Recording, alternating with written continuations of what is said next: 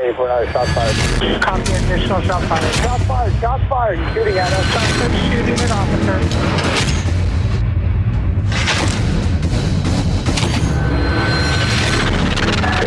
Down. He's at the base of the stairs. White t-shirt, white male. Folks, welcome back to another episode of the Shots Fired podcast. Uh, we're super excited to introduce our next guest. Um, he's got 18 years as a police officer. He spent 13 of those years in SWAT. He's got eight years in K9, four years as a narcotic officer, and four years as uh, assigned to the U.S. Marshals Fugitive Task Force. Uh, December of 2020, he was shot six times, and I repeat, shot six times while attempting to apprehend a wanted subject, uh, and he lives to talk about it. That's pretty amazing. We would like to welcome to the show TJ Webb. TJ, welcome, man. Yeah, welcome. Thank you. Hey, thanks for having me, guys. Great to be here. Absolutely. Um, sounds like you have quite a remarkable story to share, and we cannot wait to get into that. Um, but before we do that, let's cover a little bit of, of your background. You know, um, how you gotten started in law enforcement, and some of the some of the jobs that you've held as a as a cop. I mean, you've had quite a few. Um, you know, That's both- like a storybook career right there. Like that's a most people dream of one of those things, Yeah. and you've done like what Yeah. Five Several. specialty spots. Sounds like Yeah, I've been pretty fortunate. Yeah, I've been pretty fortunate my career. Yeah. So, hey, why don't you tell us a little bit about yourself? I mean, where where did you grow up at, and um, what what got you into law enforcement? Yeah, so I'm uh, born and raised in uh, Delaware. Um, lived here my whole life. Um, the uh, department I work for now is actually the town I was uh, born and grew up in. Um, I don't know. I kind of just fell into it. I think I, uh, you know, growing up, my friends or my parents had friends that were police officers, and I had, you know, I had friends that whose parents were police officers, and um, just kind of grew up seeing my hometown police officers all the time. And I was like, man, you know, that's kind of cool. I think I want to try it. And um, after high school, went to community college, and uh, we have like a beach community here where we're at. Mhm. And they have a lot of like uh, seasonal police officers, like summer help, you know, like uh, not full arrest power so much, but like miscellaneous things. So I did that for a few years. And um, when I was 20, when I was, when I turned 21, they offered me a job, sent me to police academy, and just kind of fell into it that way, man. Just liked it, fell into it, loved it, and stayed. Nice. So you started pretty young then, at twenty one. Yeah, I just turned 21. Yeah, uh, September of uh, 03, I went to the academy and graduated February 04. Cool. Yeah. I mean, I, Yeah. I can relate to that. I started when I was 20. So, and you could probably, you could Yeah. probably relate to that. I mean, that's pretty young to start as a cop. Um, Yeah. I always thought, l- like looking back now, I'm, I'm always like, that was probably, I, I don't, probably don't think some, Really bad idea. yeah, pr- yeah, probably somebody that age probably, probably shouldn't be a police officer, but, um, Yeah. I think life experience, having that plays a huge part of, of being a good, successful cop. But whatever, nonetheless, I mean, you, you obviously made it, Yeah. um, have a, had a successful career. Um, let's talk about, uh, so you said you started at a smaller agency. How big was it? Oh man, it's my first. My first. I mean, I'm in Delaware. It's a small state. Uh, so my first agency there was ten of oh us. wow, Wow. Yeah. Yeah, man. Yeah. Then my second one there was uh 15. And then, uh, I then I, I finally fell fell where I'm at now, which is we're like a mid, we're considered like a mid sized agency, and we're right about forty. oh, wow. Okay. yeah. So So, I mean, still, Yeah. still pretty small. Um, you know, Yeah, you- yeah. yeah. You know, everybody in your department, you guys all know each other at that size. Oh yeah, yeah, yeah. Cool. Um, Yeah. so what, uh, did you get into, uh, what, when did you get started into K9 or SWAT? Or is that, did you get into SWAT pretty early on in your career? Uh, probably about year six. Okay. So I was about I was a year or two into my uh, current agency. Um, they had openings. Uh, I got on there fairly quick, just because you know the size, size of our department. Yeah. and, you know manpower. So I, I got on there after about a year or two, and um, stayed on it. Yeah, I mean I liked it, had fun. Went to basic SWAT, advanced SWAT, um, a couple like you know smaller like uh, sniper observer courses and stuff like that. Yeah. Nice. Did you have any good SWAT call outs, Yeah. um, as your time at, as a SWAT guy? Yeah, first few years, man, on the team, we were we were rocking pretty good. I mean, we were, I mean, for out here, I mean, you guys run them a lot more out there than we do, man, for sure. We, we were probably running one or two calls a month, but mostly drug warrants we were doing. Um, and then, uh, you know, policing changed across the country, so um, the use of the team kind of slowed down quite a bit. Yeah. But uh, but still act. We still have an active team. Still use it. Yeah. And it's a part time ancillary assignment, I'm, I'm assuming. Part time. Yeah. Part time. Everybody. You know, most most guys work patrol. Okay. Yeah. And uh, you got into narcotics, right, before you became a canine handler? Yeah. So um, again, I was a couple years on where I'm at, and um, we had a we had a guy we had a drug unit, and they needed like a part time kind of help out with it. So I uh, I got on there basically part time. It was like in and out, like a month here, a month there for a couple years, back and forth between there and patrol. Okay. Um, and then after that, uh, we had some K9 slots open and put in for that, got that. Spent another six years with that. And, um, see, uh, 2017, my dog got sick. It was like 4th of July, 2017. We're on our way home from day work. And, uh, he got real uh, lethargic in the back seat. Um, and he was, he was kind of throwing up a little bit, and I thought, wow, he's just, you know, he's hacking something up. He always does that shit, you know what I mean? You know is. yeah. Canines, they just, sometimes they throw some shit up. So I get home, crack open the door, hop, he usually hops out, runs over to the uh, kennel. And he just kind of sat there and didn't want to get out. So I uh, called the uh, emergency vet, took him to the vet. They uh, admitted him on uh, dehydration. Um, they're going to keep him overnight, see how he is in the morning. So I was like, all right, you know, go to bed. I get a call about three o'clock. Uh, they call me and say something went right with him. They're going to take him back into surgery, see what's going on. And uh, they took him back into surgery, opened him up, and he was he died on the table. Apparently, he was ate up with cancer real bad. We never knew it. Damn, man. Uh, yeah, so he died uh, died the morning of July fifth. Man, that's That's brutal. rough. yeah, that's rough. You know, it always uh, it amazes me sometimes with these dogs. You hear stories like that. You know, like guys will bring their dogs to work, everything's cool, and then it's like you'll have some like odd change of behavior in the dog, and then you know you take him to the vet, and it's like, hey, he's got cancer, and he's you know next thing you know he's dying like fairly quickly, and it's just crazy to me how that works out. So, well, I'm sorry to hear that.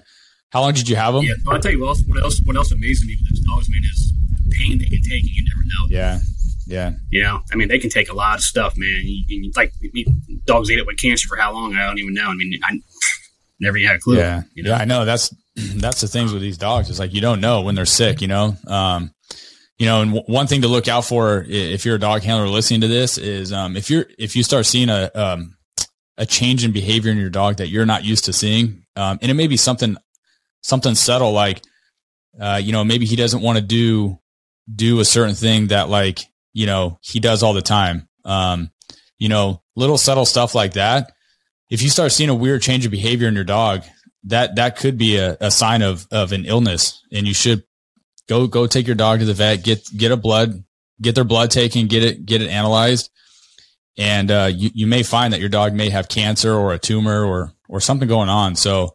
I think a lot of handlers actually take that for actually I don't even want to say they take it for granted. I just truly think that a lot of guys don't know don't know that about dogs. Um, you know, so I've worked around dogs that same thing. They've were diagnosed with a cancer, suddenly die, and and um and then when you go back and talk to some of the handlers, you know, they'll they'll point out certain things like certain change of behaviors in their dog that they kind of brushed off as just like, oh, I, he's just being quirky or whatever. Well, if you're seeing that in your dog, like that, that may be a sign you got you may want to go get get your dog checked out at the vet. So, anyways, um, yeah, sorry to hear about that. How long did you have him? Uh, six years, pushing seven. Yeah, so quite a while. Yeah. Yeah, quite a while. And, uh, he was a great dog, man. He was a great tracker.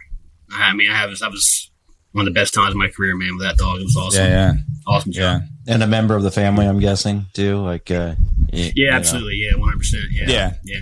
Definitely. You guys took it was a, I mean, it was a blow to the whole family, man. you, got, you guys took him home with you. I mean, most most agencies do. Yeah. Some some don't. Yeah, and it was and it's a blow. It's a blow to the family, not just cause, and for everything, man. I mean, you're it's a it's like it changes your whole life at home, but it also changes your changes you at work too. Because now instead of going to work and you know with your car and your dog, you're going back to patrol, and you know it's just Yeah. totally different, totally different- totally different game, man. You know, I mean, you know how it is. It's just Yeah, totally different. yeah, yeah. You know, so So, uh, you and Billy have the narcotic thing in, in, in common and, and the fugitive stuff. I mean, Yeah. what was, Yeah. uh, how'd you like being a dope cop? It's a lot of fun, man. Yeah. a lot Oh, of fun. Uh, I never did. I a never did of it's a good job, man. Uh, it, it, it had it had its ups and downs for sure, um, but it's, it was a fun gig. Um, but I, I, you know, as you said, the uh, the task force stuff. Um, once I rolled into the marshals for the task force position, I mean, it was like that was the funnest thing I've ever done, man. Yeah, I agree. I, yeah, fugitive stuff is. Yeah, it's uh, it's go go go. You know, it's Yeah. it's a lot of it's, and you work with the greatest people. I think you, you know. I, I don't know how your department is Yeah. or how it is. It's it's a it's a highly sought after position, which means you usually get some Yeah, pretty to good get. some pretty good people on those Yeah. teams. Both narcotics and Best uh, ever worked yeah, in uh, narcotic, like I'm sure narcotics out there is, is different than it is out here. Um, you know what what's the what's the what's the big drug out there? What what was what you guys were going to crack and heroin. crack and heroin? Yeah, I mean, it's that's pretty much your, your two big things there, man. You got a little bit of everything, but crack and heroin's And are you guys dealing on narcotics? Were you dealing with like trafficking or like street sales? What what was what you were dealing with a lot of? Uh, my agency, we were most mostly like street sales. Yeah. Well, the one thing about my department is like we're a small agency, so our drug unit consists of one, sometimes two guys, which is like impossible to do drugs. So, uh, luckily it's a small state, so you rely a lot on your neighboring agencies to help out. So it's it's a lot of fun. Yeah, that is cool. Yeah. you guys deal with um, you, you guys have a lot of meth out there. I don't. We don't have a lot of it. We see it from time to time, but we don't have a lot of it. Yeah, it's funny because like around here, I mean, that's primarily what we, we see, right? I mean, meth, heroin is obviously huge, and then Yeah. fentanyl now, now is a big thing. But Yeah. crack fentanyl, is yeah. kind of, I don't know. I mean, do you see a lot of crack? I don't No. really see that very often. It's bad. It's man, made a comeback. We see a lot out here. Yeah, Yeah, Out here it has. Out here it's made a big yeah. comeback. I have lately actually. Yeah. Um, we have found it on on some folks lately, um, which I've oh, I thought was kind of odd because I mean that's just never really been a a drug we see around here. That's kind of a thing of the past, but Well, it, it goes with uh, you know economics. I always say out here in California, we have uh, the great border to our south that um, has gives us copious amounts of methamphetamine. So you know, yeah, when you're talking about crack, which would kind of be the rival drug, I would say, um, you're you're talking a lot more money involved in it. So so people are just like, ah, I can get this cheap stuff that does the same thing. We might as well get the cheap stuff. yeah. Yeah, it's a, it's a, it's a price point battle out here with that. You know, heroin and crack is back and forth. You know, Yeah. it's whatever's cheaper is what's it's what's flying. You know, Yeah. So Yeah. So, um, when you, uh, let's talk a little bit about canine stuff because obviously I'm a dog guy and why wouldn't we? Yeah. That's, that's the coolest job Yeah, there right. is. Well, I mean, he just said the Definitely. is the most funny. But I mean, you know, I know. we'll talk. Yeah. okay. now, when you were a dog handler, um, I'm assuming that was a patrol dog, right? So was it, was it uh, dual purpose? Was it single purpose? Um, dual purpose drugs. nice. Okay. Drugs Yeah. and, and protection. Yeah. Nice. Um, Yeah. you guys get a lot of dog deployments out there. I mean, um, you got any cool, uh, Yeah, I mean, yeah, we got. uh I think I had bite apprehensions. I think I had seven or eight. okay. which is which is a pretty good number for out Yeah. here. Um, tracks, I think on tracks, I had apprehensions on tracks. I think I was like ninety seven. Really? Yeah. That's really, that's good. apprehensions on That's track. good. Yeah, You know, funny funny thing Um, about tracking is um I think out out where you guys are out on the East Coast, you know, it's a pretty pretty big deal. Um oddly Yeah. enough, out here in California, it's not that it's not that huge of a um we don't do it a whole lot. Um Really? you know, some guys do it, but yeah, we do, you know, we do a lot of area search like um um, Yeah. you know, like cast a dog out and, and do some, you know, scent cone um, area type searching, and we're not doing actual tracking. Like I said, there's there's a few guys that do it, but it's a lot of work. yeah, a lot of, like article searches and whatnot. Yeah, we'll do article searches. Um, Yeah, you know, but as far as tracking goes, it's a lot of work work to do. To first of all, to Oh, train yeah. the dog to even get to track, and then you know, it's something that you got to like maintain all the time. And for whatever, yeah, for whatever reason, it's just really not like a, uh, it's not like a big thing out here for for whatever whatever reason. But Uh, Does it have anything to do with like our our demographics and just Not the- at all. Just the way that Right. we're we're very urban. You not know, not at all, man. No, I mean that uh, a lot of people think that, um, but then some of the one of the best trackers in the nation is a, a guy from Phoenix PD, and you know the train out there is it's just pure Yeah. asphalt rock, and it's very hot weather, and hard surface. Yeah, a lot of lot every almost everything is hard surface out there. So um, that's a big Yeah, yeah big mis misconception that people have. I, I I think is that dogs can only track on you know certain type of surfaces or whatever, and that's that's obviously Yeah. not true. Unless you're really in the canine world, there's so much intricate stuff to know about canines and how they work and you know and how odor works and all that. So, anyways, we're not going to get into that, but um. Uh, so you had some dog apprehensions with your canine. Unfortunately, it sounds like he got uh, cancer and then passed away on July 5th. Uh, What what'd you do after your your dog passed away? Are you guys allowed to get another dog after that, or do you have to transition back to patrol? Um, it's all up to the administration. So uh, I had a meeting with my administration to talk about it, um, about getting another one. Um, and they felt it was time for me to move on to better things. Um, younger guys, one got younger guys wanted a chance at a dog. I was a little older in the department, so um, I understood. So um, it was either go back to patrol or they offered me the slot in the drug unit. So I took slot in the drug unit and loved it, man. It was, it was a good choice. I kind of thought about it for a few days, like I don't know, but it worked out for me. Yeah, I think change is always good in our job. I mean, um, you know, especially at a smaller agency, I, I, I can I can understand them, you know, get wanting to give other people a chance because if if how, how many canines did you even have? Two, have two. Okay, so yeah, two guys. I mean, if you soak that up for you know 15 plus years, if Yeah, you had two dogs, yeah, you, you know, then- you just ruined careers for everybody else. You know what I mean? So, Yeah, so I, I get it. It's tough, Yeah. but I, I, I totally understand it. Um, so let's talk about how you got on the fugitive task force team and how how did that come about? Um. So yeah. So you know, they talked to me about doing task forces. You know, um, they wanted me to get on a drug task force, obviously, because I was in the drug unit. But I wanted to do something a little different, mixed up a little bit. Um, the Marshals Task Force was kind of like I feel like it was kind of up and coming here. Uh, I knew some guys on there, so I put a letter in to go to that. Uh, admin approved it, sent it off, and it took me on. So, been doing drugs and uh, the marshals, the fugitive thing, kind of hand in hand. Well, I think that uh, especially smaller agencies, the the task force is is really important because Yeah. you get you get that that whole other world of you know a, a lot bigger area. I'm Yeah. sure I'm sure you've seen the entire state of Delaware at this point Oh, yeah, on, on task force, Yeah, and uh, you bring that you bring that back to your department too. And your department has the ability to ask you questions and things like that. Yeah. That I, I think is the task force is, is always important for, especially small agencies to get involved yeah, in. and it worked out good, man. Because I mean, doing drug work. I mean, how many people, how many investigations do you do drug wise where there's somebody wanted for some violent felony?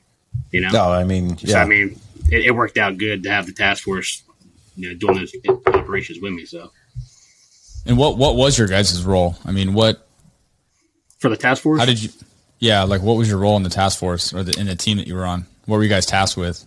Uh, violent fugitives, so anything from, you know, robberies, burglaries, uh, sex crimes up to, you know, homicide. Yeah. Okay. Now, um, how long were you on the team before you got in your your incident? Um, I think we were just coming into year four. Year four, I think. Yeah. So you'd been there for a little while. Yeah. Three, four years. Yeah. And now, prior to that, and we'll get into that story in just a second. But prior to that, um, do any uh, any good stories stand out to you? I mean, as far as tracking folks down. Um, Yeah, man, we had uh this is like when I really knew my dog could track. I mean, I knew I knew he could track really good. But this one just like solidified it. You know what I mean?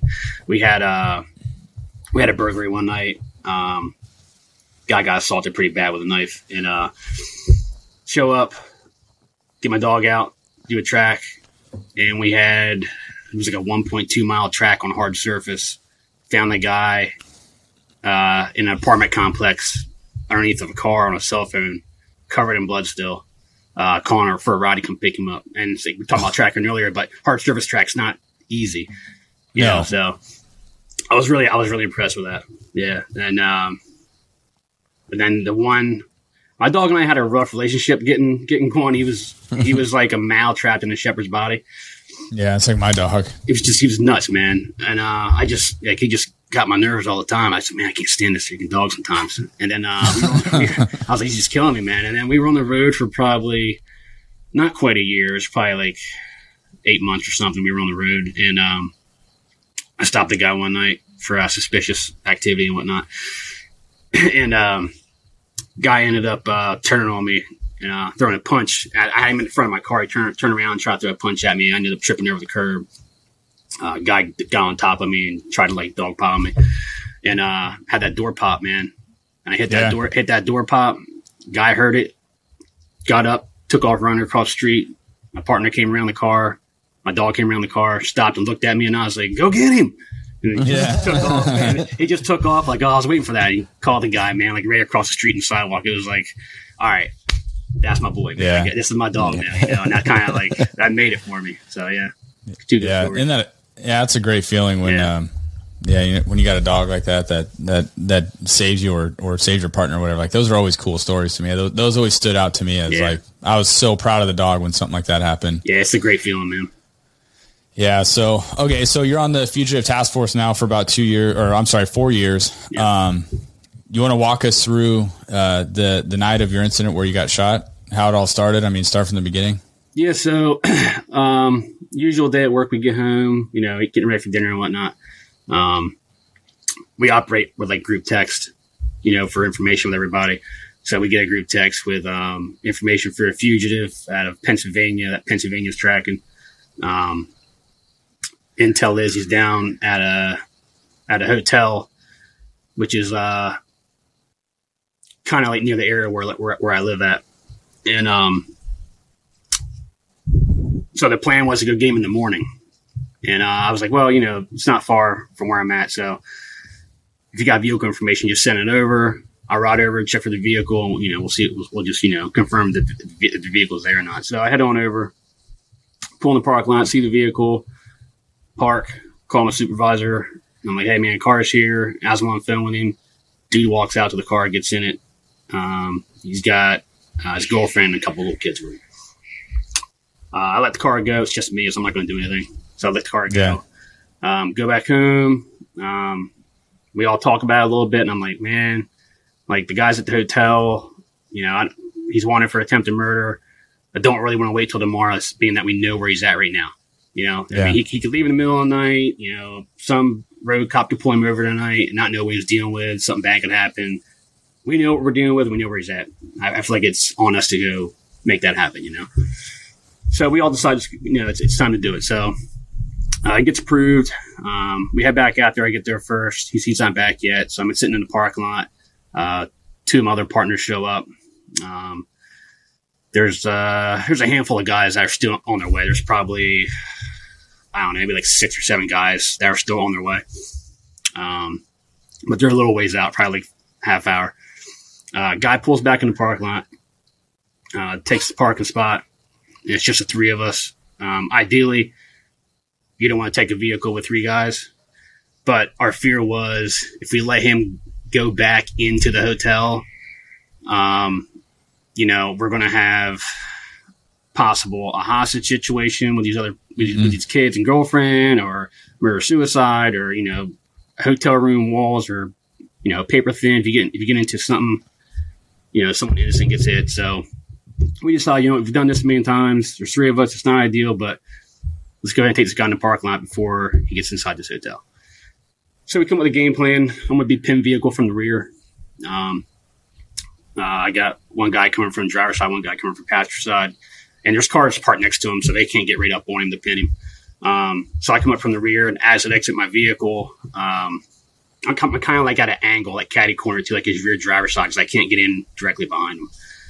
Um, so as I get out my vehicle, uh, his driver's side door kind of like cracks open, and I see his hand come out, and I just start seeing muzzle flashes. Um, at this point, I'm probably about ten feet, six to ten feet. Um, so I start taking rounds, um, throwing rounds back at him. Um, luckily, when I did the pin, I didn't I didn't make positive contact with the rear of his vehicle, which left me a, a hole to go for cover. It was the only place I had to go for cover at the point with the way my vehicle was positioned. So I made, I mean, I was, you know, shooting, and moving, made cover over to the right, to the rear of his vehicle. Uh, as I was moving to cover, uh, one of the rounds I took was in my right femur, which dropped me at the rear of his vehicle. Um, I don't remember going down. Um, I think my body went into shock. When my leg got hit. So I remember he and I engaging one another, and then uh, I remember being on the ground. And as I was on the ground, I remember hearing uh, gunfire going off. Still, um, I could see my gun underneath his vehicle by the uh, tire because when I fell, I landed on my hands apparently, and uh, I took around in my left hand. And uh, as I fell, I actually fractured both my thumbs. So like my hands wouldn't even they, they wouldn't even work. So like I couldn't even grab my gun. But I knew I had to get the cover because the guy wasn't far from me if he was still there. So I ended up crawling uh, underneath the back of his vehicle, underneath the rear. Um, heard heard shots going off for a while. Uh, once once the shot stopped, it wasn't long, it's you know seconds. Excuse me, and uh, heard one of my partners yelling for me. Uh, yelled back, "You "Come over, pull me out, ask me where you're hit." I said, "Man, I don't know. I just know my legs messed up. I don't know my my, my legs messed up, my hands are jacked up. I don't, I'm not really sure where all my injuries are." So he threw a tourniquet on me, uh, threw me back to the vehicle, and off went to the hospital. Man, um, you know, like pre-op, we always plan um, like uh, our routes to the nearest hospital and stuff because not everybody's familiar with the area all the time. So we always like Yeah. preload it in our GPS. So uh, as he comes out of the parking lot with me, I'm in the back seat. Uh, his phone falls off the dashboard, rolls under the seat. So of course, yeah, he doesn't know where the fuck we are, you know. So, um, so he's like, you know, you got to tell me where we're going. And I'm like, okay, you know, well, I'm looking out the window, and like I'm familiar with the area, so I'm looking out the back window, and I'm starting to see like billboards for like restaurants I recognize, and I'm like, I mean, you going south? It's like, yeah, we're yeah, we're going south. I was like, all right, well, we need to go north, so whip it around. so that first U-turn, man, I could, uh, that was, I could feel that one because, uh, like I said, my leg was, my leg, was- my femur, my femur was shattered, so it was like every movement, it just, you know, I could feel it. Um, and uh, he had just gotten this, uh, it was a Jeep Cherokee. He had just gotten it for the task force, and this thing's like brand new, man. It's like blacked out, leather. I mean, this thing is legit. It's like nicer than my car at home, man. This thing is legit.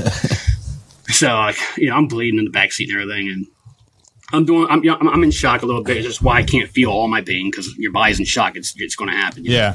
Yeah. Um, But luckily, I was able to stay cool and um, keep my breathing down, keep my heart rate elevated. You know, I didn't want to, I didn't want my heart rate to get up too much and start pumping blood because I didn't know how bad I was bleeding. You know, Yeah. so um, we're just having a conversation in the back seat, man. I was like, "Look, man, I, I, I'm really sorry about your car back here. Like, I'm, I'm bleeding everywhere." And he was like, "Man, I'm not worried about the car. Just stay awake, you know." And I'm like, "I know, man. But I know how much you love this car." yeah. So, uh, and we, we laugh about that now. He tells everybody like, "I can't believe you're telling jokes in the back seat." But um, yeah. So we get to the hospital, um, which was you know it's like five minutes. It wasn't far, and um, they rip me out on the gurney, take me in. Um, they, you know, trying to get my plate carrier off. And so I had shown, last thing I remember is trying to telling them how to get my plate carrier off. After that, I don't remember anything until like that was on a Thursday night. I don't remember anything until like Saturday, really. They just because they kept me out because I had uh that was about seven forty five on a Thursday night, and then I had surgery uh, the following day at like I don't know, it was like two or three o'clock or something. Yeah. And then I was up in ICU until like the next day, and then they took me down in recovery for like the rest of the week. Yeah. Man. What um what uh what kind of gun uh did he have? Uh, he had a Taurus nine millimeter, purple in color, a real man gun. Really? Yeah, Wow. yeah. Yeah. That's odd. Yeah, yeah, it was Purple, kind of huh? yeah, it's purple. Yeah, apparently it was his girlfriend's. So, yeah, So what kind of vehicle were you driving? I was in a Dodge Nitro. Okay, so um And no ballistic panels or it's a your standard Yeah, detective. standard. Yeah, standard Dodge Unmarked. Nitro, unmarked. Yeah. Yeah. I mean, I had lights like in a dash and shit, but there's no marking. It was just plain Jane Dodge Nitro. Yeah. yeah, and where so when you initiated the stop before he cracked the door and started shooting, you got out, are you like right there in the threshold of the Yeah, of the door, that was the that was- driver's side door? Yeah, so that's kind of like one of the things that fucked me was um, the way my vehicle had to be positioned. When I opened my door up, it was like I'm right there. Um, Yeah. uh, so yeah, like I said, luckily I didn't make positive contact, which left a hole for me to move to. Um, Yeah. W- was it instantaneous? I mean, did you guys light him up or with, with your your emergency So, lights, or did you just pull yeah. in behind him? Or No, he, he was lit up with lights and whatnot. Um, and he knew, man. I mean, the guy was, he did countless rounds coming in. He did a lap around the park lot, the whole, the whole nine, you know what I mean? And, um, and we recognize that, but it's just one of those things, man. You do it enough you know, I don't like to use the word complacency because you know what you're doing, but at the same time, it's like, all right, well, you know, we got to get this guy before we get. We, we had this thing that we had to get him before he got inside because I th- I felt like once he got inside, it was going to be a lot worse than what was going to be in that parking lot. You know. And, Yeah, no doubt. and I've been there too, where you, you want to do it in the vehicle. Yeah. Um, you know, you you like knowing what you know is, is what I say, especially Yeah. in, in any in any takedown. Is you you're looking at a vehicle and you know ninety percent of the time or ninety nine percent of the time you know that there's one, two, three, whatever vehicle, people in the car. Yeah. and and that helps out a lot. Whereas once people go behind doors, you don't know where they're at inside that place. You don't Yeah. know if there's you know an unknown family that he's already have hostage. You don't know Yeah. if he's got a. I mean, you go to that, you go there. to the hotel room door, and he starts throwing rounds to the door. I mean, you going to throw rounds back in because now, now you know he has kids and a girlfriend in there. Yeah, I mean, probably yeah. not. You're right, probably not, Yeah. right? So- And now you got Prob- now you got his not. rounds going through the door, going through the hotel room walls. I mean, it's just a it's a bad situation, man. Yeah, you know that that brings up a, a quick little good topic. I mean, anytime you have to weigh out like, do you allow someone to go inside with with multiple people, especially a family with kids, or do you handle it outside? I mean, we, we deal with that stuff constantly, and, and I think you really you really got to weigh that out. You know what what's the risk of doing it outside? Which there's obviously always going to be a risk, but then what's what's the risk of letting them go inside, and how do those outweigh each other? Um, at least think about it. You know, if they're by themselves, maybe maybe let them go inside, you know. But but obviously in this case he's not. Um, I to be honest with you, dude, I would have I would have done the same thing. Just always weigh those options out. Some some you know one Yep. one shoe size doesn't fit all. So There's there's never a right answer. No, there's never no. there's never like in this situation No, you do this. There's a million ways to do that stuff. yeah. man. So you know to be honest, man, like I said, the way you guys handled it, I, I would have been thinking the same thing you were thinking. Um, I like the tactics on that, Billy. I don't know if you agree. A hundred percent. It's uh I mean I've I've done that multiple times and fortunately it's worked out every time for me. So- um so yeah. So um, nature of the beast, man. yeah. So it sounds like he just basically instantly opens up fire on you guys. He knows you're there. He opens up fire. Yeah. You're obviously immediately hit. You said you you were able to get some Yeah. rounds out. Um, able to Yeah, I got fire. some rounds out. I was able to return fire on him. Um, he was stay. He was still. He was still able to make it about it like 70, 70 some yards before he uh before he expired. But yeah, so, I mean, he had some had some adrenaline going to get him moving. and where was your where was your everyone, all, all the all those all these all these you know everyone out there that thinks you you know you shoot a bad guy one time and they're going to go down. It's that's not realistic. no, not at all. Yeah. Yeah. No, I can contest to that all day long. You know, unless you're shooting them Yeah, even with a rifle, you know, I mean, yeah, I don't know. I, Yeah. I, I agree with you, man. I, in the movies, it's like, I think a lot of cops think that you get in some type of like deadly encounter, lethal encounter, and you shoot someone and they're going to go down immediately. And that, that's just not the way it's going to work. Just as if, it's not happening. yeah, just like we're trained to fight through it, you know, um, their bodies, their bodies do the same thing ours does. You know, we're all, we're all human, Yeah. you know, so adrenaline, adrenaline kicks in and you'd be amazed what adrenaline can do for a, for a human. It's amazing. Absolutely. So, um, where would your where was your partner at relevant to to where you were at? Because obviously he's returning fire, right? uh, the partners. Yeah, Yeah. So initially, initially when when he and I engaged engaged one another, um, they couldn't see him because the other vehicles parked next to his vehicle, and the way they had to come in, um, they could see muzzle flashes, and they could see me. Um, but they they couldn't see him until he took off running, and then they were able to, um, you know, he fired at them, and then they were able to return fire back. Um, but in the initial contact, it was just he, it was just he and I. okay, And then Yeah. obviously they so they saw you, they saw muzzle flashes, and I'm guessing they saw you go down, right? And I, I mean that's Yeah. You know to them, I'm sure they they were dealing with their own own issues with that too, you know, They had to. They, they still had to deal with the threat. Yeah, right? they, they still had to deal with the threat. Yeah. and, and that's a test to them too. I mean, that's a you know, that's all law enforcement should know. Like, no matter what, yeah, there's shitty situations we all are going to be in at some point, probably or maybe or Yeah. hopefully not. But you still got your job to do, and you know that's keeping the public Yep. and yourself safe, and and that's what they did. And then that sounds like they did a Yeah. great job of giving you aid and doing the exact right thing. They did a great job, man. It just goes to show, you know, training kicks in. You know, if you train Yeah. enough, you know, simulations, medical. I mean, it's important to keep on top of that stuff in this job. And and you said that they, you know, like you guys work in areas that some people aren't familiar with, and you know, knowing where that hospital is, knowing where you're going to go. Yeah. But uh, sometimes it's just knowing where a, a fire station is, maybe, uh, and you know, getting Yeah. there or whatever it is. But always have that plan. You know, nobody wants to ever need Yeah. need that plan, and they're always hoping that Yep. it's stupid. Yeah. Yeah. We all hope it's stupid, Yeah. but when you need it, Yeah. you need it. Yeah. When you need it, you need it, man. Yeah. So So when you initially um, when you initially got hit, I mean, obviously you knew that you were you were shot, right? You you went down when you got shot in the femur. Yeah. Um, what was going through yeah, your head? yeah, I knew I knew it was hit. yeah. What Um, what was going through your head at that man, time? honestly, other than get the cover, um, the only thing that was going through my head was my family, man. And it's like the it's the main thing. I, mean, I, that, I mean that was the first thing really. I, after I was hit and I was on the ground, the first thing that popped in my head was, uh, it was like a voice in my in my head in my head telling me you failed. You failed. You failed your family. That was it. Just kept like playing over and over again. But at the same time, you know, I was doing what I was trying to do, and I was getting my ass to cover. You know, um, so I got when, you know once I got the cover, it just I started you know I started realizing what was going on, and you know trying to slow down my breathing. You know, trying to figure out that you know they're still they're still out there. They can hear me. You know, um, paying attention to the gunfire, just trying to keep in trying to keep my mind right on what was going on in, in the in the environment around me. So. But yeah, the first thing was was family, man. That was the first thing that popped in my mind. Yeah. Yeah. Yeah. It's incredible. I mean, we, we never really want to think like that, that situation is going to happen to, Yeah. to any of us, you know, and when it does, um, Right. you know, how do you, how do you really prepare for something like that? You really can't. I mean, you can't train for that. Nah, Um, but nah. you know, so, so you crawl under the car. Um, where, where are his, uh, did he have his girlfriend and his kids in the car at the time of the shooting?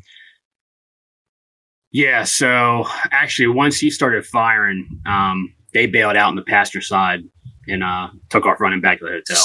Wow. So they got Yeah. out. So actually, so one, so one of the one of the things that actually, not to cut you off, one of the things that actually made him take off running was uh, my partner on the passenger side of the vehicle. Um, he did engage him, which called, which is why he took off running. So I don't, I don't think, I don't think he actually knew he was there. I, he, I don't think he knew my partner was there. I think he was just focused on me. And and when, when my partner th- started throwing rounds at him, I think he was kind of like, "Oh shit!" And that's when he took off on foot. He actually ran by me. He ran to the rear of the vehicle and, and passed me on foot when I was on the ground. No kidding. So he actually, get, so he got out and he ran backwards, back towards your your car. Yeah, he ran to the rear of the vehicle. Yeah. And- yep, back in. But yeah, passed. Yeah, passed me to the rear of the vehicle out to the parking lot. Okay. And, and that doesn't, that seems like he was taking the, you know, he probably opened his door with another car there and now his door's in his way. So he just started running Yeah. wherever the hell he could run to get Yeah, away from, you know, not, not yeah, he could. He could. He wouldn't be. Yeah, he wouldn't be able to go the other direction. Yeah, he had. To, he, he only had one way to go, and it was to the to the to the rear, past me. It was the only way he could go. Man. Yeah.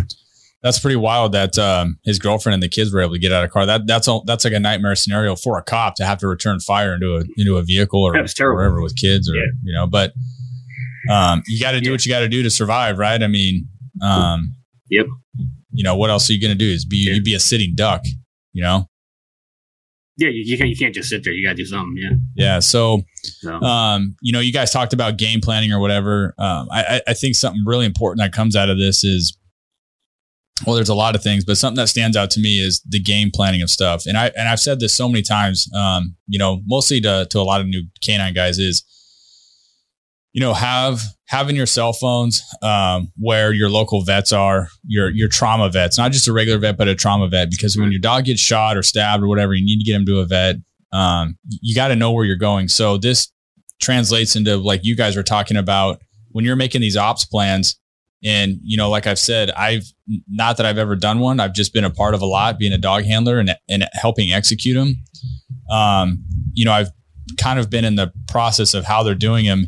And I can see a lot of guys or how you would probably feel like having to do all this paperwork and you're like, yeah, like Billy said, you're like, this is dumb or, um, kind of complacent about doing it all and not probably not taking a lot of that serious when you're, you know, you're in a room and you're going over the ops plan with, with everyone that's involved in the operation. And, some guys probably aren't paying attention to everything in the ops plan, like something simple like Oh, yeah. where the hospital is.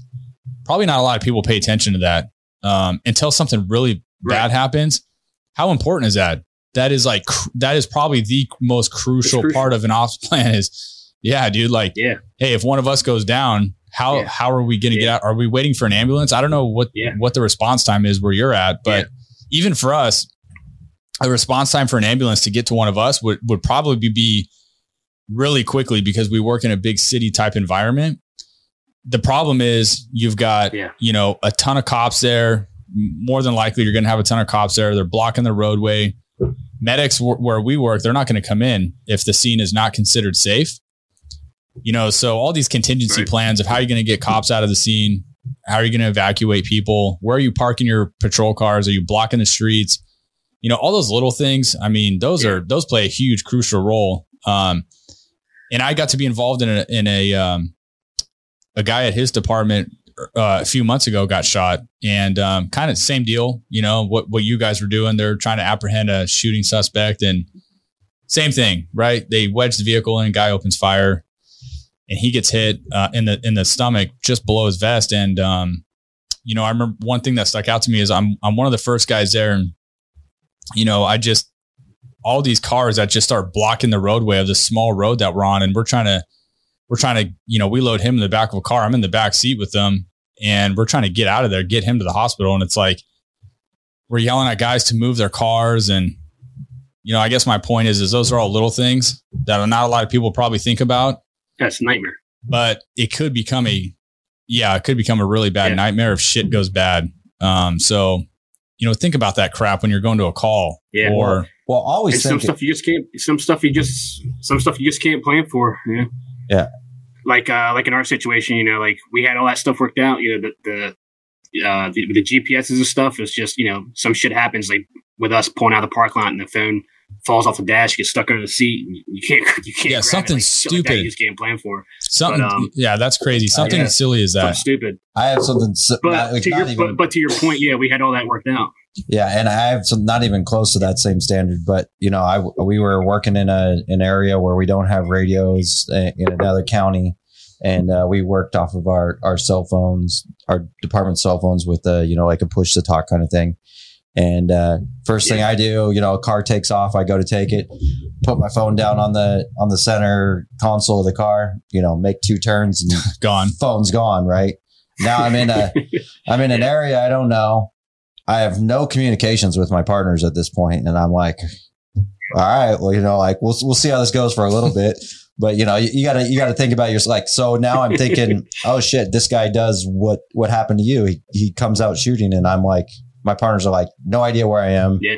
Uh, you know, I have no way of telling Yeah. them where I am if I'm able to, and you know, always, you know, have backup plans kind of deal is, uh, you know, it would be my public service Yeah, now. always I expect get. the unexpected, man. Yeah, yeah Yeah. and you know in like your guys' scenario you didn't do anything wrong it's just the perks of the job you know you can do everything right and and bad things can still happen um but you know Yeah. plan plan for when Yep. those bad things happen you know don't, don't always Yep. assume that you know shit's gonna go the way you want it to go and nine out of ten times let, let's be honest it, it, it probably does in our career nine out of ten times people do what Sure. we ask them to do it's that one time that that someone's like Yeah. i'm not doing it um you know then then what are you gonna do so um and on a, on a fugitive team, you know, you're you're not, you know, that you're Yeah, not going that's after, you know, the the the grandma around the corner. It's uh, you know, you know who you're going after. You know what they've done. You know their criminal history. You know these things. You know what guns are outstanding, what kind of stuff right. like that. You're going And after that's the all, worst of the worst. that's all going Yeah. through your mind th- during this stuff. Yeah. Yeah. So how did your uh, wife end up finding out that you were in the hospital and that you had been shot? I mean, did anybody reach out to her? How did how did how did it go about that she found out about it? Uh, so it was pretty quick, actually. Um, cell phones and social media and everything now. I mean, everyone knew about what was going on within minutes. Um, she actually found out through a friend calling her and uh, her if she needed anything, uh, if she was all right. And my wife didn't know what she was talking about. So that's kind of how she found out. Um, and it wasn't anybody's fault. Um, you know, at my department or anything. It was just, you know, with social Yeah, media and stuff, yeah. it's just the way it is. Yeah, you know? that's that's wild, man. So she found out because someone called her and just asked her, "Hey, what's going on?" And she's Yeah. like, "What are you talking about?" That's yeah, yeah, yeah, yeah. Like, hey, if you need anything, let me know. I'm Yeah. here. And my wife was like, and we, and we were talking earlier off air um, about how like uh, you know fugitive team k9 whatever it is swat narcotics they're all small teams right and and you get to know your partners really really well and uh, you know i've been fortunate enough that you know all my partners are actually super close to where where we live right here and getting to know that knowing their family knowing things like that because no one wants to think about it. And, and you brought it up is you know having the ability to to let them know. Because because you're not you're not able to be like hey here's her phone number or whatever. You you might not even know where your phone is at that point. Or you're not you might not even know your wife's phone number because I know there's been times where I forgot my wife's phone number but uh yeah. I mean, it's like you know, like I, I wanted, you know, my partner that brought me in. I was like, man, you need to call my wife, and like he, he didn't know my wife's phone number. You know, I mean, they were asking my birthday. He didn't know my birthday either. And then come to find out, his wife and I shared the same birthday, and we never knew it. You know what I mean? Yeah, man, it's crazy. You know, but it just it just goes to show like the importance, like like you were saying, Billy, um, getting to know your uh, getting to know your your guys, your guys and girls that work with you, and trying to form that bond, not just at work but outside of work. yeah and I you know I definitely mentioned the specialized small teams that's it, it's not special to that it's uh you know patrol teams whatever you know know somebody that you're working with you know whether it's your sergeant, whatever it is, be like, hey, here's my wife's number if anything happens. And, you know, they're going to be like, well, that's, that's kind of morbid or, or whatever it may be. But hey, my wife much rather hear it from somebody that on my department than social media, the news, whatever. Yeah, yeah, that's that's wild. That that actually, you guys bring up a really good point in that, and um, you know, we've had we've had incidences ourselves where, yeah, social media is such a big thing now where it's almost like you got to be on top of it really, really quick because you know it's going to get out there, and and there's like you know crime watch Facebook groups and Instagram stuff with like neighborhood watch you know stuff where like as, as soon as something happens, these people are posting stuff and it's it's pretty wild how how social media has really like you know driven how we operate at, as as cops. I mean, it's it's pretty wild. So, um, wh- what was her reaction when she found out? I mean, I, I, I, do you guys have kids or? Yeah, we have a son. Uh, he was seven at the time. She was actually uh, she was actually in bed reading him a story when she got the call. Actually, yeah, yeah. Uh, like I said, we uh we lived with my in laws at the time because we were, we were uh, in the process in between houses moving, and um, so my father in law actually drove her to the hospital, and um, you know my mother in law stayed home, um, with my son, and um, so I was I was actually uh, airlifted from that hospital to um, to one a little about a uh, driving wise, it's about an hour and a half, but they you know they, they took me in a, in a helicopter up. Um, so I was at the initial hospital for about forty five minutes until they airlifted me. Um, she got there. She got there before they airlifted me. Though she got she got there probably within twenty or thirty minutes of the incident. Probably it was that fast. Yeah. Um, when she got there, I was I was intubated already. They put me out pretty quick when I came in. Yeah, they put me out pretty quick when I came in there. Yeah, I do remember. Um, the last thing I remember is telling telling the nurses how to get my vest off when I came. But I also I also remember I uh I got a pretty foul mouth as it is. And uh, when you when you add in injuries like that, it doesn't get any better. So I remember when I came in the ER, I was you know I was dropping quite a few f bombs. And I remember apologizing to the nurse because there were so many other people in there that didn't need to hear that. And she was like, fucking kidding me? Like, don't worry about it. But uh, that's the last thing I remember. Yeah. Yeah. Um, so being out like that, man, like I, I've never had any kind of surgeries or anything. So like, I'm not used to like anesthesia or anything like, like that un- until now. Um, but I remember being out and just like, I mean, it's because of the drugs that got you on, obviously, but I just remember thinking like, I was living in a dream. Like I didn't know what was going on. Like I would see flashes of people once in a while, and then um, that was it. I remember. So that was on a Thursday night. I remember Friday, which I found out later would have been after my surgery. I remember seeing my wife uh, on my left side. I remember seeing my dad on my right side, and that, that was them leaving the hospital after my surgeries. Um, I'd asked my wife if that, if that, if that was actually real, if I if I was you know dreaming it, but she said, "Yeah, that was us uh, when we were leaving." Um, and then I don't really remember anything else until probably Saturday when they brought me out of the ICU down to like uh Yeah, like At- a room. At what point, and I, I know they never know really until it's it's all said and done. But at what point did they know that you were, you know, you were somewhat stable or you were going to make it, kind of deal? Um, did they have it? Did they tell your wife that? Uh, I think they knew. I think they knew pretty quick. Yeah, I think they knew pretty quick I was going to be all right. It was just a matter of what uh, the extent of the injuries were going to be Right. um, on the long run. You know, um, but yeah, I think they knew pretty quick. I, I did find out later that um, I talked to one of the uh, nurses at the hospital later on. She said I, if if I didn't get to the hospital within like twenty minutes, I was going to have a problem with the bleeding out internally. So where where did all the rounds end up hitting you? We know your leg, your hand. Um, where else were you shot? Uh, yeah, so I had femur, hand. I took one in the left shoulder. Uh, I took two in the right arm, and then I took one uh, actually to my plate carrier that uh, Oh, shit. ricocheted and actually landed in my chin, and uh, actually stuck. Yeah, so that's like one thing. When I was on the ground, I knew my leg was. I knew I knew my leg was shot, and my hands were broken. I could act, I could actually feel the bullet in my chin, like with my tongue. I could I knew I had a bullet in my face. Like I remember telling my buddy on the way to the hospital. I was like, man, I think I got a bullet in my face. And he was like, yeah, buddy, you got a round in your face. Yeah. I was like, all right, that's just checking. Yeah, not so many Yeah. people get yeah. you know get get shot like that and then live to talk about it. Especially a cop. Shit, you stub your toe and Yeah. you're you're done. Yeah. Very Um, fortunate. So how long was the recovery process after that until you got to go home? So I was in the hospital for a week. It was like six or seven days. Um, got released from there. Transported me to a live-in rehab facility. I was there for another two weeks. So I got shot on December 10th. I came home on December 30th.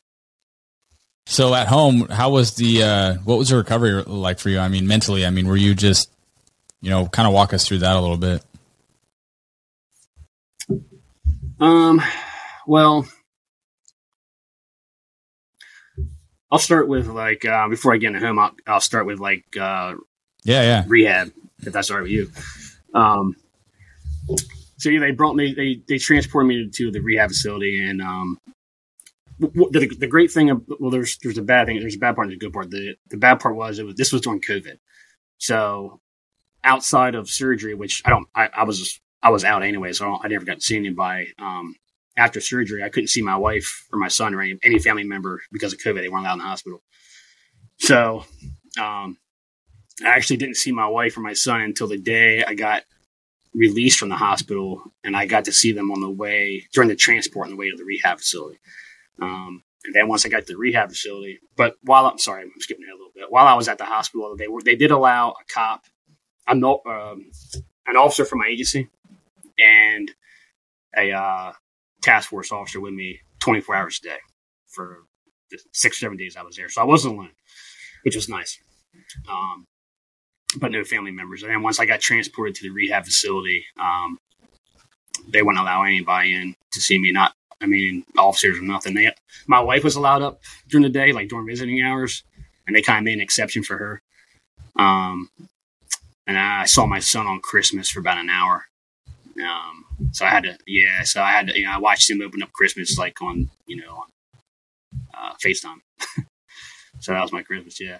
Um, but the um, recovery was tough, man. Um, you know, I had a rod placed in my leg, um, pins and plates in my hands. Um, uh, I had I had a few blood transfusions, and so I had trouble like sitting up in bed for a while um, without like passing out because my blood pressure would just drop when I sat up.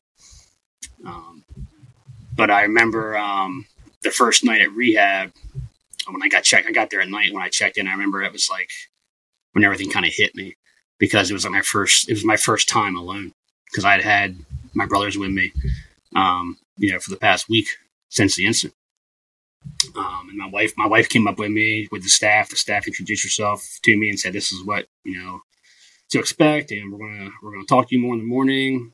And um, my wife said goodbye, and that was it. Now by myself. Um, kind of how how the journey began right there. Um, I remember the first morning there. Uh, it was on a Friday morning. Uh, I remember it was you know pitch black in the room. I remember the door opening up to my room and the nurse coming in, and the only thing I could see was um, the door from the light in the hallway. And I was like, man, it's to, I just, I was like, this is going to be rough. Like, I don't even know what to expect. And so my wife came up uh, for that day. I met with the staff and they're like, what's your expectations? You know, what do you, what do you want to see from here? And I was like, oh, I want to walk out of here. And, um, you know, the expectation was it was going to take, you know, a year plus for me to get back to running again. I'm an avid runner. And, um, it was just unacceptable. Like I couldn't accept the fact that all this happened, and now it's like, well, I'm, I can not run, I can't get across. Like I can't do anything. It was just like soul crushing to me. Um, so I started thinking back on like people that I had followed, like on social media and stuff, and um, one of the names that stuck out to me. I don't know if you guys are familiar with Jason Redman or not. um, so I followed Jason for quite a while, you know, just you know, as a follower, and um, Jason, uh, when he was injured, uh, I remember. If, for those of you listening, I don't know Jason Redman. You need to go look him up. I'm not going to get into a story, but uh, he was a Navy SEAL who was injured. Um, but anyway, I remember when he was in the hospital. I remember his story. He had a sign that he made, put on his door. It was basically a motivational thing. You know, um, don't come in here with shitty attitude kind of deal. And I thought that was super cool, man. I started thinking, I was like, you know, that's first thing I saw this morning was that door.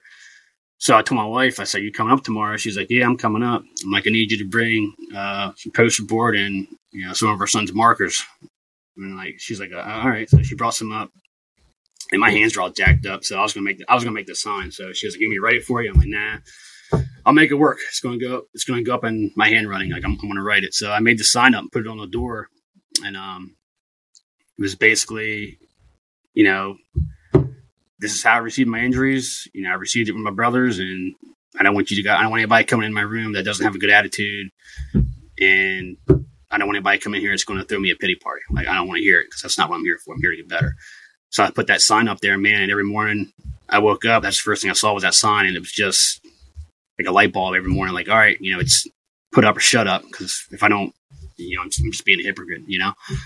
Um, and that's kind of where it started right there. Just the whole mindset of yeah. you know, turning back. Yeah, it's really powerful. I mean, it really goes to show you that uh, your mindset really is everything.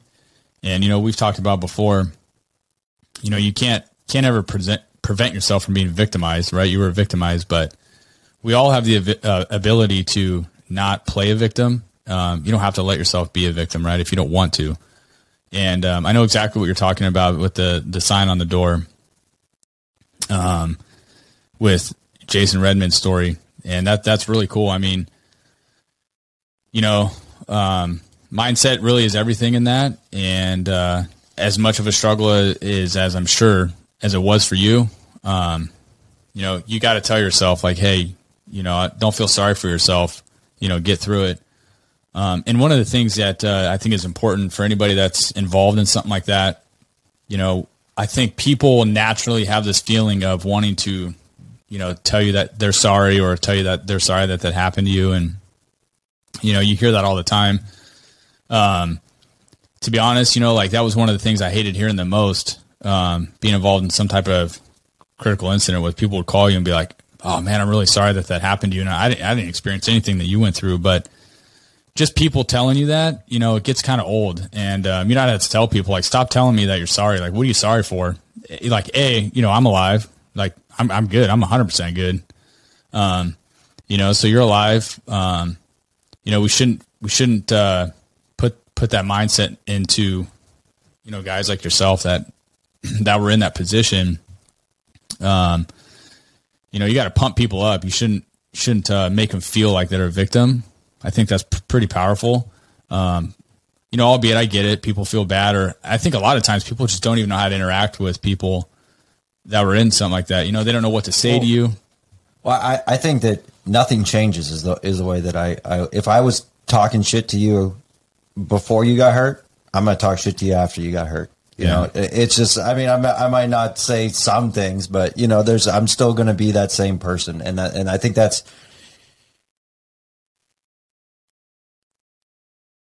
yeah, it it, it nothing. Yeah, you're you're still the same person. You're still. I mean, I'm pretty Yeah. sure I've talked shit to you every day that I've ever talked to you, Kyle. But Yeah. I mean, like you know, that's that's just the way that I've always talked to Kyle. Yeah, you know, and I've done some other podcasts in the past where like people have asked me, what advice would you give, you know, your friends or coworkers or whatever if you're involved in something like that? And you know, one one of my things I always advise, uh, my advice I always gave was, you know, you could always reach out to those people and just tell them like, hey, I'm glad you're okay or whatever, and you know, I'm I'm proud of you or whatever you want to say. But I really do think the worst thing to say is, hey, I'm I'm sorry that that happened to you, and Yeah. You know, don't don't play into that victimization um, because that can really mentally Yeah. I mean, I'm not, I'm not, I'm not sorry it happened to me. You know what I mean? I mean, I did my job and I did my job the way that I was trained to do it, and there's nothing that would change about it. It's just it's the nature of the beast. It's, you know, it's it's an unfortunate thing that Yeah, no lives in our doubt. profession. You know, and um, once you accept that, you'll be a lot better off. I mean, it's it's, it's it sucks, but it's that's life. You know, and it, when, when as far as it comes to recovery, I mean, life's not going to wait for us. You you got to do what you got to do to get better because you know it's it, as cliche as it sounds, it, it's the truth. You know, you, you get busy living or you get busy dying, man. And, and that's a fact of life. And I'm not going to sit back and waste my life pitying myself because something hap- happened to me. You know, I have a family to support, and I got to get back to that. Uh, And then sitting around and being a bad example for my kids is Well, and, and uh, we talked about it in a in a previous uh, recording that we did about how you know, like we, I, I don't know your whole story, and obviously you've had something very traumatic happen to you, but you know it happens to partners and stuff too, uh, whether it be death or or whatever. And you know, I've experienced that personally, and you know, a lot of people are like, "Hey, you, you know, you need your time off, you need this, you need that," and, and I and I respect that. Some people do or whatever. For me, you know, we all we're all different people, and you know, obviously, if I was dealing with an injury and, and stuff like that, it's completely different. But uh, you know, like I've had a, a a good friend that was killed in the line of duty, and and for me, it was like, okay, what what do I need to do? Like, let's move on. Let's get you know, I got my job to do, like you've said. You know, let's let's get on. Let's go after it. Yeah, I, I, I can't agree more. I mean, um, you know, and, and it may sound harsh, but the reality is, is like we all do sign up for this job, and and um, you know, there we, we should know the risks that come with it. Our jobs as being cops is to mitigate those risks as much as possible. The unfortunate part is, is you're never going to 100% mitigate, um, you know, being involved in something like that. Like it's just impossible. Uh, but what you can do is, you know, you can use good tactics. You can slow things down. You can, you know, come up with game plans. Um, do all the things that you should be doing, whether you've done it a hundred times or not. Do it anyways, um, and do it to the best of your potential, and make sure that everybody's on board with everything that you know. What make sure everyone's on board with the same plan. Um, and like I said earlier, like nine out of ten times, shit goes our way. Uh, Yeah. But but the one time it doesn't, you don't want to be caught off guard and freaking swept under your feet. And, you know, you're bleeding out. Your partner doesn't know where the hell he's even at. He doesn't live in, in the area. Um, you know, he loses his GPS. Like, that's, you know, you got to be able to navigate through that stuff. And if you're not prepared for it, that could be life and death for you or your partner, you know, so. and and one of the hardest things that I've I've gone through uh, personally is like the the aftermath, and people will sit there, and I mean when when things are happening, they're dynamic and they're changing, and I'm I from what you told me, it sounds like you guys did an awesome job, both you, your team, and everything. Um, you know, when we sit back and we can, I'm sure you've gone through this uh, maybe more A times than times. anybody wants to. But you know, you can sit there and you'd be like, "Oh, you could have done this. You could have done that. You could have. Your partner could have done this. You could have done that." And it's it's like that doesn't help anything in the long run. Yeah, there's always there's always you know how it is in this job. I mean, there's always Monday morning quarterbacks that I would have done it this way. I would have done it that way, but you, Yeah, know, you didn't do it it- that way. You know why? Because you weren't. and it doesn't help you. It it doesn't help the situation. I'm sure you realize some things that that could have been done different, but there, there's no way that you can do the perfect thing every time. And it's planning and having a good plan and going with it, and your partners knowing what they're doing. Yep. You make your choices. Yeah, you make your choices Yeah. and you And the- them, man. You know, you can't. You can't and the back other thing is, is you know, is I brought up the small team atmosphere and working in small teams, and it's it's really important to train with your small teams or your teams, not even small teams, whatever it may be, and because you know, you knew what your partners were doing, they knew what you were doing. They're not thinking like, "What the heck is this?" You know, like all of a sudden you're right behind the car. They're like, "No, that's what we do," and having those plans and and knowing where to go from there, knowing what everybody's doing, not just knowing what you're doing.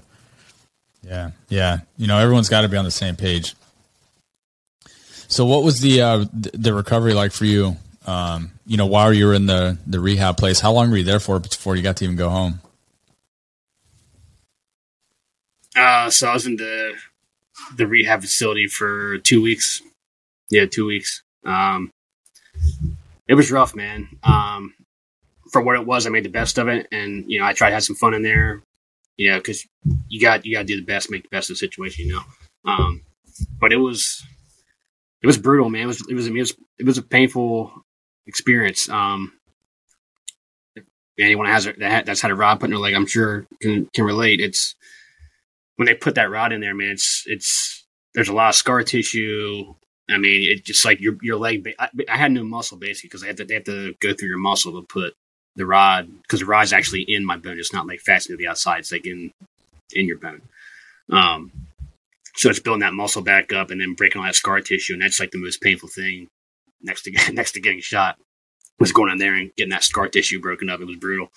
Um, I remember being in there daily and just trying to take as much pain as I could to the point where, you know, I was screaming and crying to the point where the physical therapist had to like take breaks because they were starting to just to cry watching me cry. But um, but you just gotta do what you gotta do. You know, you get you just gotta you gotta get through it and you gotta get it over with, and that's the only way you're gonna be able to move on. So that's just kind of the mindset I kept. Is just take it, take it, take it until we can get this out of here. You know, um, I had a goal, you know, in the hospital when I was in the hospital days after the shooting. They, when they told me first told me it was going to be a year plus until I could run again. I was like, well, I said I'm going to run a half marathon this year. so you know, nobody really wanted to say no, you're not. You know, but you could see the look on their faces. Um, but I mean, I'm I, ran- I ran 11 miles this morning, so um, yeah. So I mean, it's just it's it's all mindset, man. It's just get out there and getting after it. You know, it's get out there and getting after it. Yeah, I, I hate running. I don't think I've ever ran 11 miles, I let alone with a with a rod in my leg. Like, Yeah. Hey, way to make us look bad. Damn it! Yeah, Like, I don't have an excuse. Like, ah, you know, like yeah, yeah. just a little, you know, there's a little tweak in my back or something here. Yeah. yeah, yeah. But that's like one one of my like one of my saving graces was I was in I was in decent shape going into this too, which is which is one of the things that that's really helped me in my recovery Yeah. was I was going I was in good shape going into it.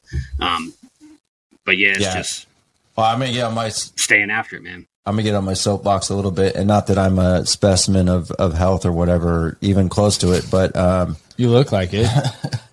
yeah, I, I, I did like I did like 50 push-ups Yeah, I mean, before we good, started this, just to get that swell on, you know. but um, no, like I mean, Right, right. having that physical and mental Yeah. health, which I, for me, I think the physical health helps with my mental health, but um, having that physical health is is just paramount in this job. Um, you know, you get in a fight, it happens more often than a lot of people would like to believe. You know, you get in a car accident, you get in anything, just having that ability to to you know deal with it, and having those regiments and everything that that help you to to recover. I think, and, and they they give you something goals to work towards because you know you said I'm running a half marathon, and you know for me I would never say I, I'm going to run a half marathon because I haven't said that ever, but but I mean you know whatever it may be, you know I'm gonna you know some people are power lifters, you know just Yeah. have those have those things and be healthy. Yeah, being being physically fit, I mean, and active, like that that plays a crucial part. And if you're ever injured or or whatever, right? I mean, you're you're only doing yourself a favor by doing that. So, um, So you're uh, so you're there for two weeks. You get to go home. Um, you know, what was that like for you getting getting to be able to actually go home? Man, it was. uh I mean, next to my son being Yeah. born, man, it was like the happiest day of my life. You know. Um, yeah, so I got released and uh, came home. Actually, came home a day early. Um, they let me go a day early because I was I was doing well, so they let me go a day early. So I actually came home and surprised my son. That was great. Um, and then uh, once I got I got home on uh, December 30th, and then New Year's Eve, I started back in uh, outpatient uh, physical therapy the next day. Yeah, New Year's No Eve night, went, I went to uh, therapy. So how's it been um, leading up to this far? I mean, how how have your injuries recovered, and like where are you at mentally and physically? Um, physically, um, I'd say I wouldn't say my legs 100 percent yet. I still have some nerve damage in it. You know, I have some like dead spots where I can't feel shit. Um, flexibility's pretty good, but it's not it's not 100 percent yet. I can run, but um, you your leg moves in different directions, so it's not quite there all, all the way yet. But it will be. Um, hands, I've had numerous surgeries since then, so um, I just had one on my left on my left thumb, or I'm sorry, my right thumb, uh, like two weeks ago, uh, to clean up some scar tissue from one of the other surgeries. Um, I got another one probably around November, December for my left thumb. I have a plate that's in there that I got to take out, um, just so I can get some mobility back in my thumb again, and that in my left thumb. Um, mentally, man, like I, honestly, like I, I feel really good. Um, you know, I'm happy, man. Like, I, as crazy as it is, like I'm probably like one of the some of the happiest times I've had in my life have been this year, just because I think I appreciate life a lot more. Um, I, I, I really don't have anything bad to say. I mean, obviously, you know, there's days I don't I don't have bad days. I have like bad moments through the day where like it'll like you know it'll get me down, but it's only like a couple minutes, and then I'm just kind of like, Yeah. dude, get over it, man. You know, I'm not gonna do my thing, go for a run or whatever I gotta do. But all in all, honestly, man, I, I, I feel really good. I mean, I really do. I, I'm really happy with everything right now. I really am. and I and I think that's a, a testament to your you know I, it sounds like you're physically tough but uh, mental toughness is is really important and from your stories of rehab to what you're telling me today sounds like you know y- y- you're you're you're a tough motherfucker in more ways than one Yeah. Yeah, thanks. I appreciate it, man. Yeah.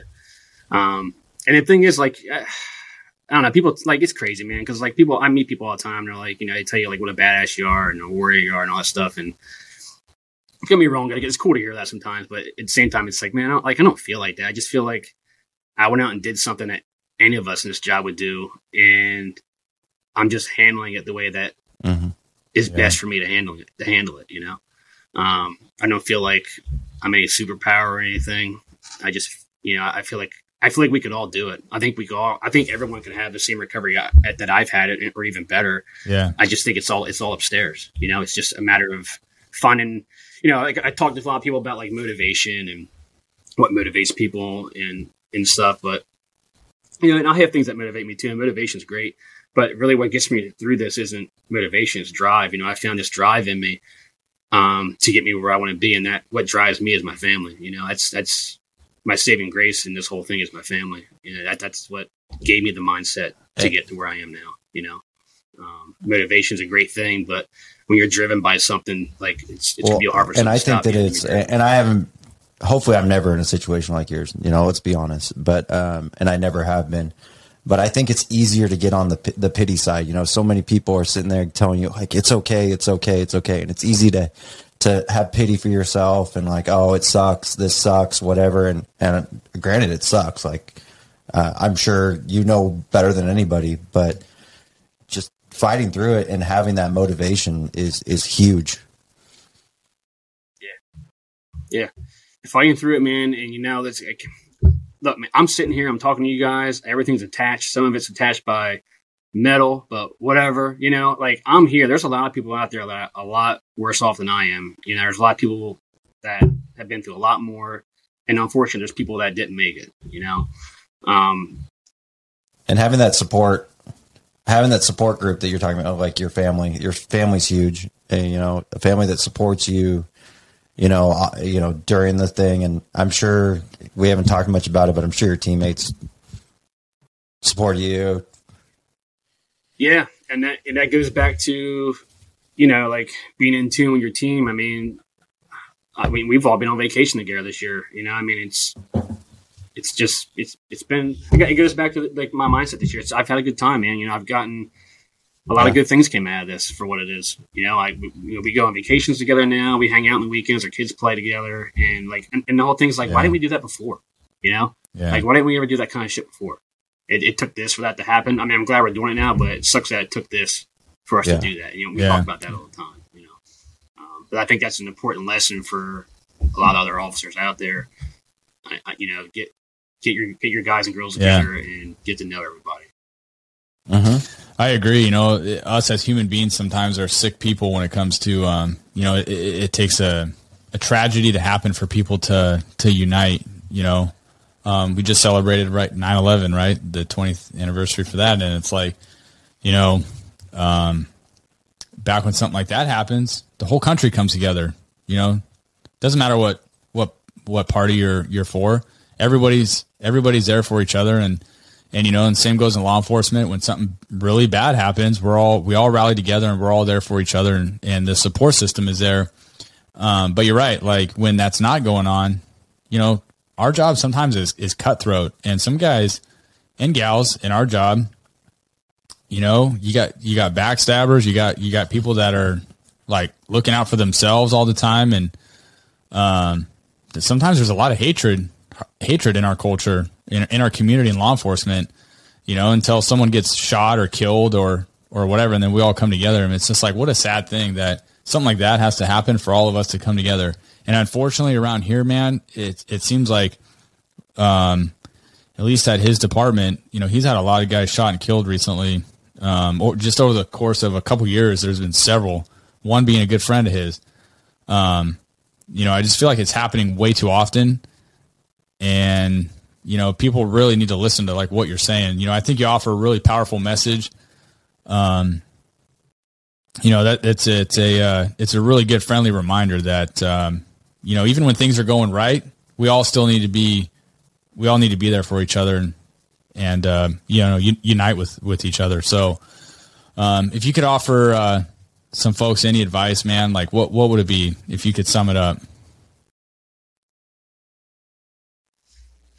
you know, regardless of what it is you're going through, whether it's, you know, you're a cop and you get injured in line of duty or, you know, you're working from home and fall off a ladder. I don't even care if you're a cop or not, whatever it is. If you get hurt, you're down, you got family issues, I don't care what it is. You can't give up on yourself. You can't give up on life. You have to keep moving forward. Somewhere there's someone that depends on you, whether you think so or not. There's someone out there that depends on you. You know, there's someone out there that's looking up to you and you oh, you don't just owe it to yourself, you owe it to them to get out and do the best that you can to get back to where you were. It's, you just can't give up on life, man. It's life's too short, and giving up on it's not it's not helping anybody. It's definitely not helping yourself. You know, it's it's it's too short to do that, man. You know, it's just it's all about keeping the right mindset and putting the work in. And I promise you, if you put that work in, it will pay off. Yeah, yeah. I, I mean, I couldn't agree with you more. And um, you know, and it's also a, a friendly reminder, you know, for for people out there. You know, you like you've listened to to podcasts, and you said you follow Jason Redman and his story, and that kind of motivated you, right? Like someone's going to hear your story and just think like your your story is going to motivate somebody. Um, and that's why we like to do these is because you know we may be in our own little bubble bubble here in our own little world but outside of our world there's so many other people that that watch these or they pay attention to these. And um you know you, you're affecting other lives as well. And so i think that's also important um you know spreading your message. So you know I, I would encourage you and it sounds like you do anyways but to get out there and you know spread that message. And and somebody somewhere out there you may never even know it. You may never hear from them um, but they're going to hear your message and and it it may save their life one day just like just like jason did you know with yours so um Um, and that's one of the things, man. You know, like as cops, we're so we we're so protected. Like we protect ourselves so much. Yeah. Like when shit happens, like we don't talk about it. You know, we don't we don't talk to the public. You know, and like I get that to a point, but with my situation, like I had that mindset, and I didn't. I never had any intention in the get go, like from the from out the gate to like I'm going to do this so I can Yeah. help other people. I was just trying to get better, you know. And then I just started being more vocal about my progress, and next thing you know, I'm getting you know Yeah. uh, social media messages and phone calls and text messages and emails about how I'm helping people do that, and which is why I became more boisterous on Yeah. on on my story. You know, because I knowing that I, I'm help, I have helped other people in whatever way it is, it goes full circle because it really Yeah. comes back to me and drives me even more. You know. Yeah, yeah, no doubt, man. I mean, it's it's a powerful message, and like I said, you may be reaching people that you don't even know. Um, you know, so it's a real selfless. It's a selfless thing to do. Well, it, it's a powerful message, and it, and you've been through the the extreme of it, I think. And some people, especially cops, like you said, were guard or whatever, will be like, "Oh yeah, you know, like, you know, what he went through is is very." You, people can obviously understand what you went through, but some people are like, "Oh, I, you know, I tweaked my back in a, in a fight. I I broke my hand. I did something like that." Um, or just straight mental um, and your message can help them out a hundred percent.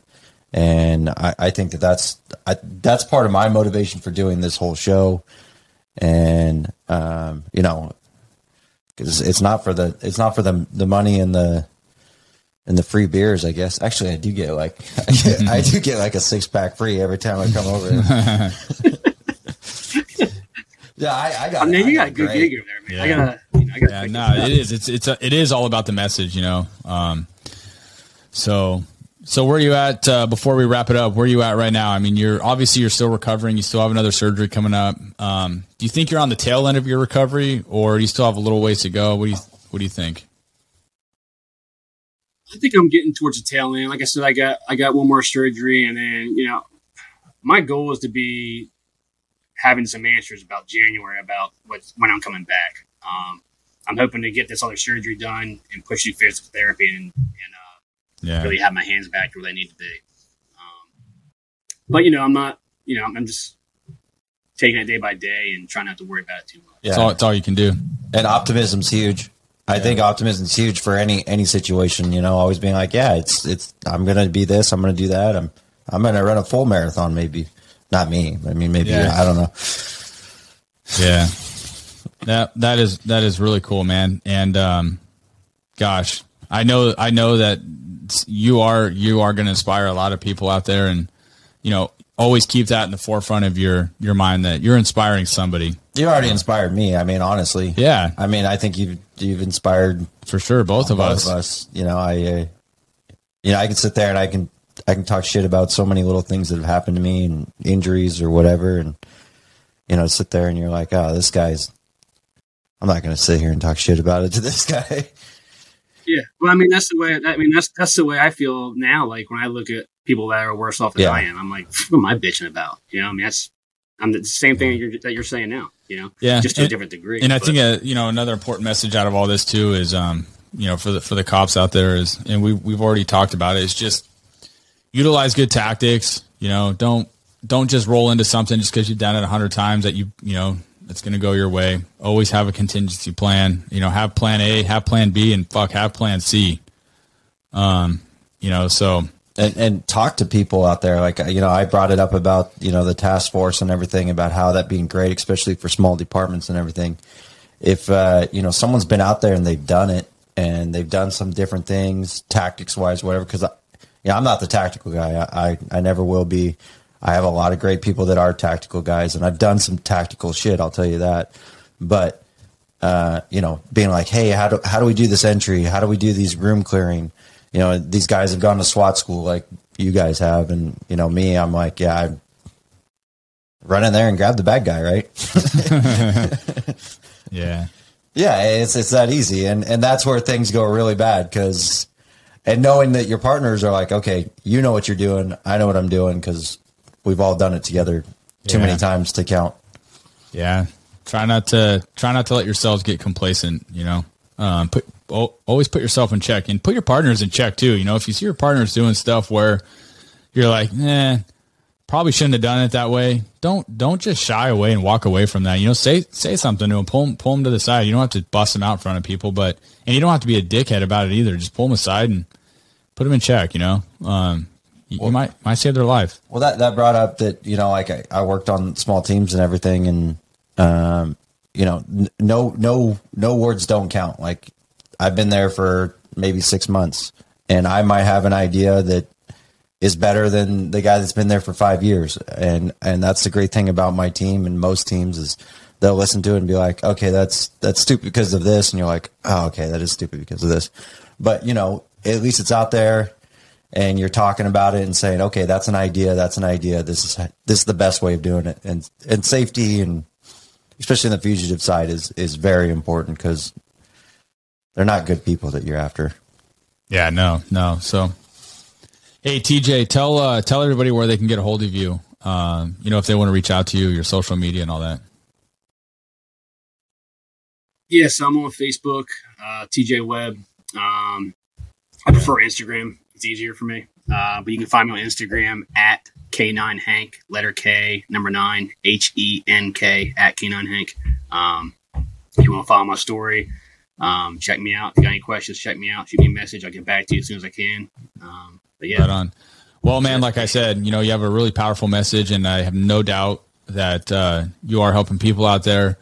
And you know, I thank you. Um, you know, I'm sure Billy Billy's feeling the same. No, I don't thank you. Yeah, Of course, I'm kidding. jerk. um, you know, we, we, we can't thank you enough for taking time out of your night to share your story, which is an incredible story. Yeah, And, uh, you know, I hope you heal up soon. Yeah, appreciate it, guys. And, you know, thank, thanks. Yeah, man.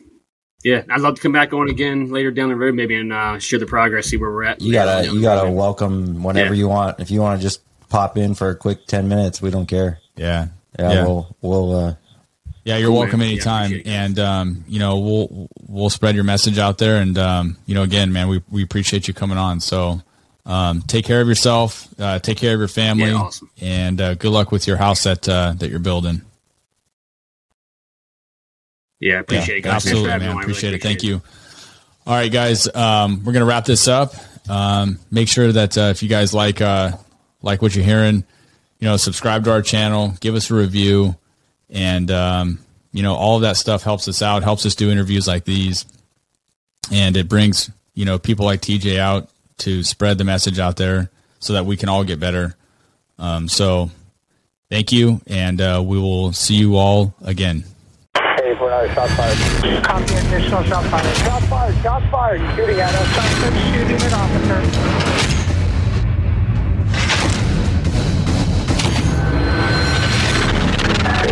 Down. He's at the base of the stairs, white t-shirt, white male.